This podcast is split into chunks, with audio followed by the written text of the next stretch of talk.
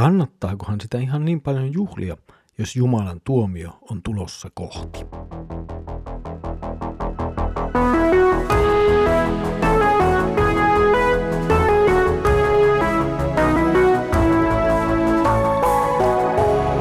Kirjoitusten pauloissa.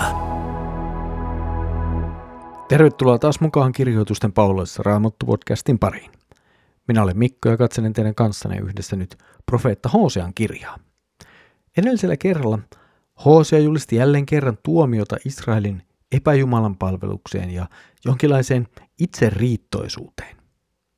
Nyt jatkamme tuosta teemasta eteenpäin ja kuuntelemme jälleen Hosean tuomion sanoja siitä, miten Israel toimii ja käyttäytyy ja miten he palvovat epäjumalia.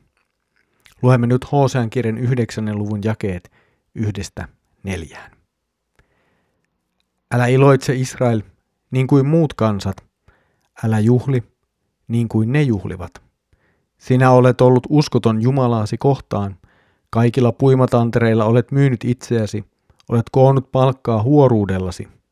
Sen tähden puimatanner ja viinikuurna eivät enää ole sinua varten, ei tule viiniä sinulle, sinä et saa enää jäädä Herran maahan. Efraim joutuu takaisin Egyptiin. Assyriassa sen täytyy syödä epäpuhdasta ruokaa. Se ei saa enää vuodattaa Herralle uhriviiniä, ei tuoda hänelle teurasuhreja. Efraimin leipä on kuoleman leipää. Jokainen saastuu, joka sitä syö. Efraim pitää ruokansa itsellään. Mitään se ei vie Herralle uhriksi. Israelin kansa oli valittu olemaan Jumalan kansa. Heidät oli erityisesti erotettu ja kutsuttu tähän tehtävään. Jumala oli myös antanut sille muista kansoista poikkeavat juhlat ja osittain myös ruuat, joiden kautta Israelin kansa erottui omaksi kansakseen ja nimenomaan Jumalan valituksi kansaksi suhteessa kaikkiin muihin kansoihin. Tässä kohtaa kun Hosea puhuu näistä juhlista, niin hän saattaa hyvinkin viitata nimenomaan nyt sadon saamisen jälkeen vietettävää juhlaa. Toki tällainen juhla oli nimittäin myös Jumalan laissa, mutta näitä tällaisia juhlia vietettiin myös muissa uskonnoissa ja muiden kansojen parissa. Ja näyttää jotenkin siltä, että se mitä Jumala oli laissaan käskenyt ja opettanut, oli mennyt jollakin tavalla sekaisin siihen, mitä ympärillä te- olevat kansat tekivät ja mikä heidän uskomuksensa ja uskontonsa oli. Ja näin oli syntynyt jonkunlainen sekametelisoppa, mikä itse asiassa on epäjumalan palvelusta. Ja ei, nyt Israelissa enää sitten tiedetty sitä, mikä on oikeastaan oikeaa Jumalan palvelusta ja mikä on epäjumalan palvelusta. Kaikki oli mennyt mössöksi sekaisin. Ja tämänhän olemme nähneet jo aikaisemminkin Hosean kirjassa. Nyt sitten Israelin uskottomuus johtaa tuomioon, kuten olemme monta kertaa aikaisemmin nähneet tämän kirjan äärellä. Ja nyt tässä kohtaa tuomio, sillä on selvä seuraus tai jonkinlainen ilmentymä. Nimittäin se, että Israel ei saa jäädä maahansa, eikä se saa nauttia tuon maan antimista. Ja ehkä jopa käy niin, että tuo maa tulee tavallaan hedelmättömäksi. Se ei anna enää sitä hedelmää, viljaa, joka se normaalisti antaa. Siis käy niin, että juhla, joka vietetään sadonkurjuu aikana, muuttuukin nyt jollakin tavalla kauheudeksi ja itkuksi ja sadon puutteeksi. Ja vieläpä niin, että Israel karkoitetaan pois omasta maastaan. Eli maa, jonka Jumala oli itse luvannut Israelille, niin se otetaan siltä nyt pois. Israel joutuu pakkosiirtolaisuuteen. Se joutuu jättämään taakseen Jumalan maan ja joutuu orjuuteen, vieraaseen maahan. Tässä orjuudessa, Assyriassa, se joutuu myös syömään jotakin sellaista, mikä on Jumalan laissa kiellettyä. Kansa ei siis enää voi harjoittaa oikeaa Jumalan palvelusta ja tuoda Herralle oikeita uhreja ja lahjoja. Ja tämäkin on sellainen kuro, kirous, josta kansaa on varoitettu jo aikaisemmin Mooseksen laissa yhtenä asiana, joka tulee tapahtumaan, jos kansa hylkää Jumalan liiton. Eli jälleen kerran olemme tekemisissä sen asian kanssa, että kun kansa rikkoo Jumalan liiton, niin sillä on vakavat, vakavat seurauksensa. Kansa tulee pakotetuksi ja pakolliseksi osallistumaan vieraan kansan elämään.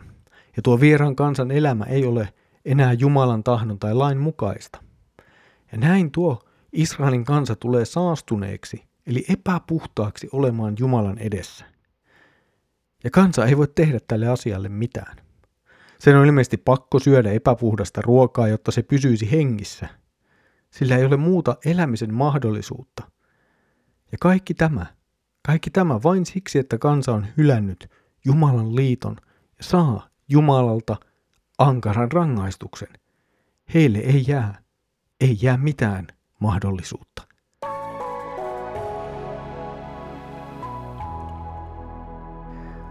Kun lukee näitä Hosean kirjan toistuvia ja jälleen taas toistuvia tuomioita, niin tulee suoraan sanottuna välillä vähän jopa tuskastuneeksi. Tulee sellainen olo, että eikö Jumalalla nyt ollut mitään muuta sanottavaa tälle kansalle? Eikö mitään muuta kerrottavaa kuin, että tuomio tulee, tuomio tulee, tuomio tulee, tuomio tulee? Kyllä Jumalalla varmasti olisi ollut, ja olikin. Mutta kysymys on oikeastaan se, että kuuliko kukaan. Jumala julistaa tuomionsa ei siksi, että hän erityisesti haluaa tuomita kansan, vaan siksi, että kansa kääntyisi ja ei tulisi tuomituksi. Ja juuri tässä on Jumalan lain tehtävä. Jumalan laki näyttää meille meidän syntimme ja osoittaa meille tarpeemme syntien anteeksi antamukseen. Tarpeemme kääntyä ja katua ja tunnustaa syntimme ja sitten vastaanottaa anteeksi anto. Mutta kuinka paljon lakia on sitten riittävästi tai sopiva määrä? Varmaankin niin paljon, että se saa joko ihmisen tunnustamaan syntinsä tai sitten paaduttaa ihmisen. Israelin kohdalla näyttää siltä, että Jumala julistuttaa oman sanansa kansalle, mutta tuon kansan korvat ovat suljetut. Profeetat julistavat, mutta kukaan ei kuuntele. Ja tässä lienee se suuri ongelma. Ja siksi myös pitää julistaa yhä uudelleen ja uudelleen ja uudelleen. Päämäärä on herättää kansa kuollon unestaan tajuamaan tilansa, kääntymään ja ottamaan vastaan Herran armo. Voimme toki kysyä, että paljonko meidän itsemme kohdalla tarvitaan Jumalan lain julistusta ennen kuin tulemme tilanteeseen, että osaamme luopua omista mahdollisuuksistamme ja turvautua Jumalan armoon Jeesuksessa Kristuksessa. Tavallaan vastaus tähän on se, että loputtomasti. Tarvitsemme Jumalan lain herättävää ja terävää saarnaa ja sanaa jatkuvasti. Jatkuvasti. Ja se ei ole koskaan riittävästi, voisi jopa sanoa. Mutta samalla se ei koskaan myöskään riitä meille. Lain lisäksi tarvitsemme ehdottomasti myös evankeliumia.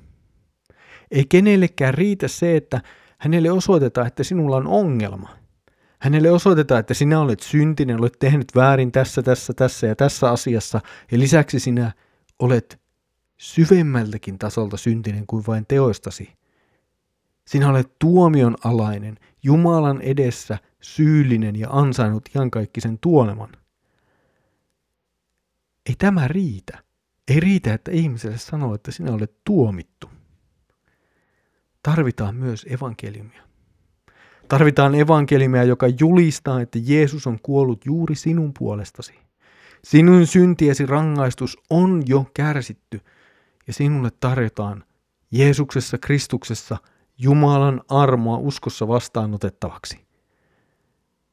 Ja vain tämä evankeliumi itse asiassa synnyttää uskon. Laissa ei ole voimaa, mutta evankeliumissa on. Evankeliumi kutsuu sinut sieltä tuomiosta, kuolemasta, iankaikkisesta kadotuksesta, iankaikkiseen elämään Jumalan armosta Kristuksen tähden, ilman mitään sinun omia ansioitasi. Tässä oli tämänkertainen kirjoitusten pauloissa Raamattu podcast. Mukavaa, että olet ollut yhdessä mukana katselemassa tänäänkin Hosean kirjan jakeita. Seuraavalla kerralla jatkuu jälleen Jumalan tuomion julistus, mutta myös Israel alkaa vähitellen huutaa oman tilanteensa surkeutta. Siitä siis seuraavalla kerralla. Mutta nyt Herramme Jeesuksen Kristuksen armo, Isä Jumalan rakkaus ja Pyhän Hengen osallisuus olkoon sinun kanssasi. Amen.